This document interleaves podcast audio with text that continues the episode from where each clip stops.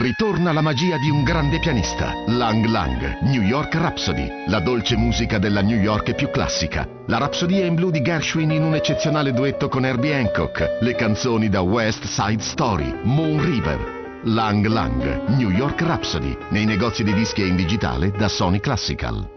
Su questa questione dei dati INAIL bisogna fare assolutamente un'operazione di verità che è importante, perché l'opinione pubblica si renda veramente conto di quello che succede nel nostro paese. Allora, intanto bisogna dire che le statistiche INAIL si riferiscono agli infortuni, anche a quelli mortali, ma anche se poi analizzando bene le statistiche questi sono divisi poi dagli infortuni, diciamo così, tra virgolette normali, che sono ovviamente in decremento, ma intanto l'INAIL si riferisce ai propri assicurati. Come sappiamo, non tutte le categorie professionali e non tutti i lavoratori, la gran parte sì, ma non tutti, sono iscritti all'INAIL, e quindi questa è una prima cosa da tenere conto. È vero che bisogna fare la media con le ore lavorate, ovviamente, e come si diceva prima, e sappiamo che in, in questa grande crisi che ci ha visto eh, spettatori di un grandissimo calo di lavoro dal, no, dal duemilaotto a oggi, queste sono diminuite, e quindi anche questo andrebbe rapportato al numero totale. E poi c'è, diciamo, i due tasti dolenti e, e veri che ci sono dietro, e cioè il famoso lavoro nero e la precarietà e l'insicurezza del posto di lavoro, che porta a non denunciare gli infortuni e, e le malattie professionali, e a coprirle anche con la malattia ordinaria dell'I N P S. Guardi, questa è una questione molto importante, forse la gente non ci pensa, ma in un paese dove il lavoro nero è così diffuso come in Italia, moltissimi infortuni non vengono denunciati assolutamente, non vengono riconosciuti dall'INAIL, quindi le statistiche dell'INAIL sono sicuramente importanti, ma non sono complete. Ovviamente qualsiasi contributo eh, che, che arricchisca queste statistiche, che le chiarisca meglio, è benvenuto, purché si basi ovviamente su basi scientifiche ben documentate. Quel che sta venendo fuori, anche il ritratto che ci ha fatto Solicelli di una realtà diversa dalle statistiche ufficiali, ci deve far pensare che nel duemilasedici, anno dopo anno, il lavoro diventa sempre più pericoloso. No, eh, questa non è esattamente la verità sulla questione. Però, se permette, ho da fare due osservazioni Come molto no? brevi su quello che è stato detto fino adesso. Allora, il lavoro eh, non uccide di per sé, e i morti sul lavoro, gli infortuni sul, sul lavoro non sono una fatalità. Quasi non mai, sono una fatalità. Assolutamente mm. no. Quindi lei smentisce quel che sono, diceva l'esperto A S L che ha mandato quell'esse emme esse. Sì, assolutamente sì. sì, sono il frutto di una precisa catena di responsabilità e di una precisa inadempienza eh, a livello organizzativo, procedurale, o di mancata o sbagliata valutazione del rischio. Questa è la prima cosa.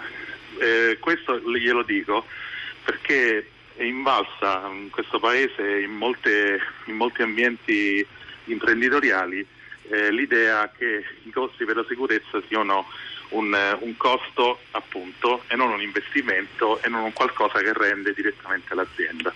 Guardi, questo è un altro mito da sfatare.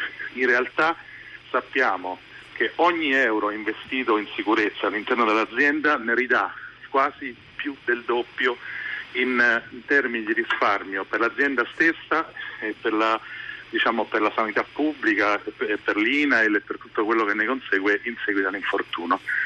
Questa è la prima cosa. La situazione è peggiorata? No, la situazione non è peggiorata, la situazione è nettamente migliorata grazie alle, alla legislazione, ma io questo lo devo dire, ed è importante che tutti lo ascoltino, grazie anche all'attiva, costante e positiva partecipazione della rappresentanza dei sindacali all'interno del sistema di prevenzione nazionale e aziendale.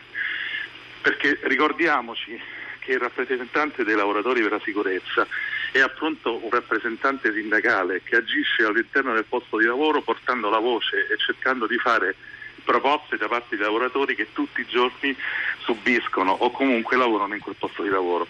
Guardate, questo ruolo è fondamentale, è molto misconosciuto, E, e si è visto anche dalle mail e da, da, dai messaggi che vi sono arrivati, ma senza di questo, senza la parte sindacale, senza la parte di rappresentanza dei lavoratori, il sistema aziendale di protezione non funziona, e infatti poi ci sono le falle e ci sono gli infortuni sul lavoro. Però guardate, è importante dirlo, la fatalità in questo caso non esiste, ma è relegata a pochissimi casi e c'è una precisa filiera delle responsabilità.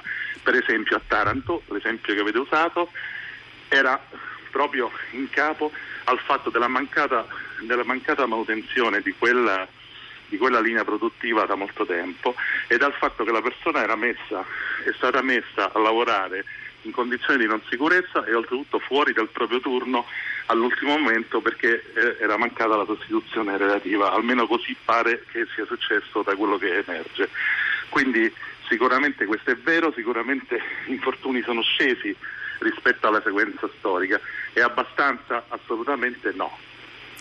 Calleri, un'ultima riflessione, eh, guardando più in generale il panorama occupazionale. Ci sono dati continui sul, sull'occupazione e la disoccupazione nel nostro, nel nostro paese. Lei sa, se ne è discusso stamane al filo diretto di Prima Pagina, che sembra certificato il fatto che il ritmo delle assunzioni nel nostro paese è rallentato in questo duemilasedici. Sono risultate tremilaquattrocentoventottomila le assunzioni nel periodo gennaio-luglio duemilasedici, trecentottantaduemila in meno, quindi il dieci per cento rispetto all'anno scorso, un calo che però è assai più sensibile se andiamo a concentrarci sulle assunzioni a tempo indeterminato, un meno trentatré virgola sette per cento rispetto ai primi sette mesi del duemilaquindici. Ciò dovuto al fatto che sono drasticamente calate le, le, le, le agevolazioni, c'è cioè lo sgravio ah, contributivo per le aziende sì. che assumono, e questo è un dato chiaro. Va detto, non sono posti di lavoro in meno, è un rallentamento nel tasso di assunzione. Ciò detto, significa che si va verso, perché un altro ascoltatore che ha chiamato stamani, ora non ricordo il nome, denunciava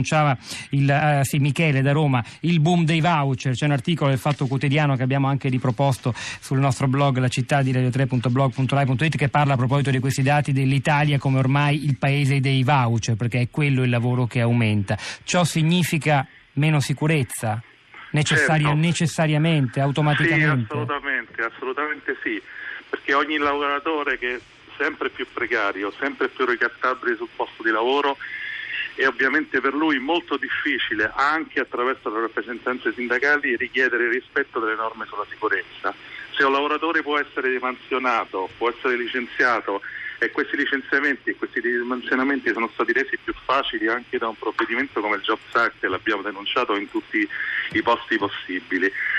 Se appunto il suo posto di lavoro è reso più insicuro, o addirittura un posto di lavoro che non esiste come quello per il voucher, perché è la retribuzione solamente diciamo aleatoria e che ha visto uno sviluppo esponenziale, stiamo par- par- par- parlando di aumenti a due cifre percentuali nell'utilizzo di questa forma lavorativa, che ovviamente deresponsabilizza completamente l'impresa rispetto ai propri lavoratori, ed è infatti è proprio quello che succede. Quindi più disoccupazione è vero, più precarietà e più lavoro nero determinano necessariamente più insicurezza all'interno dei posti di lavoro.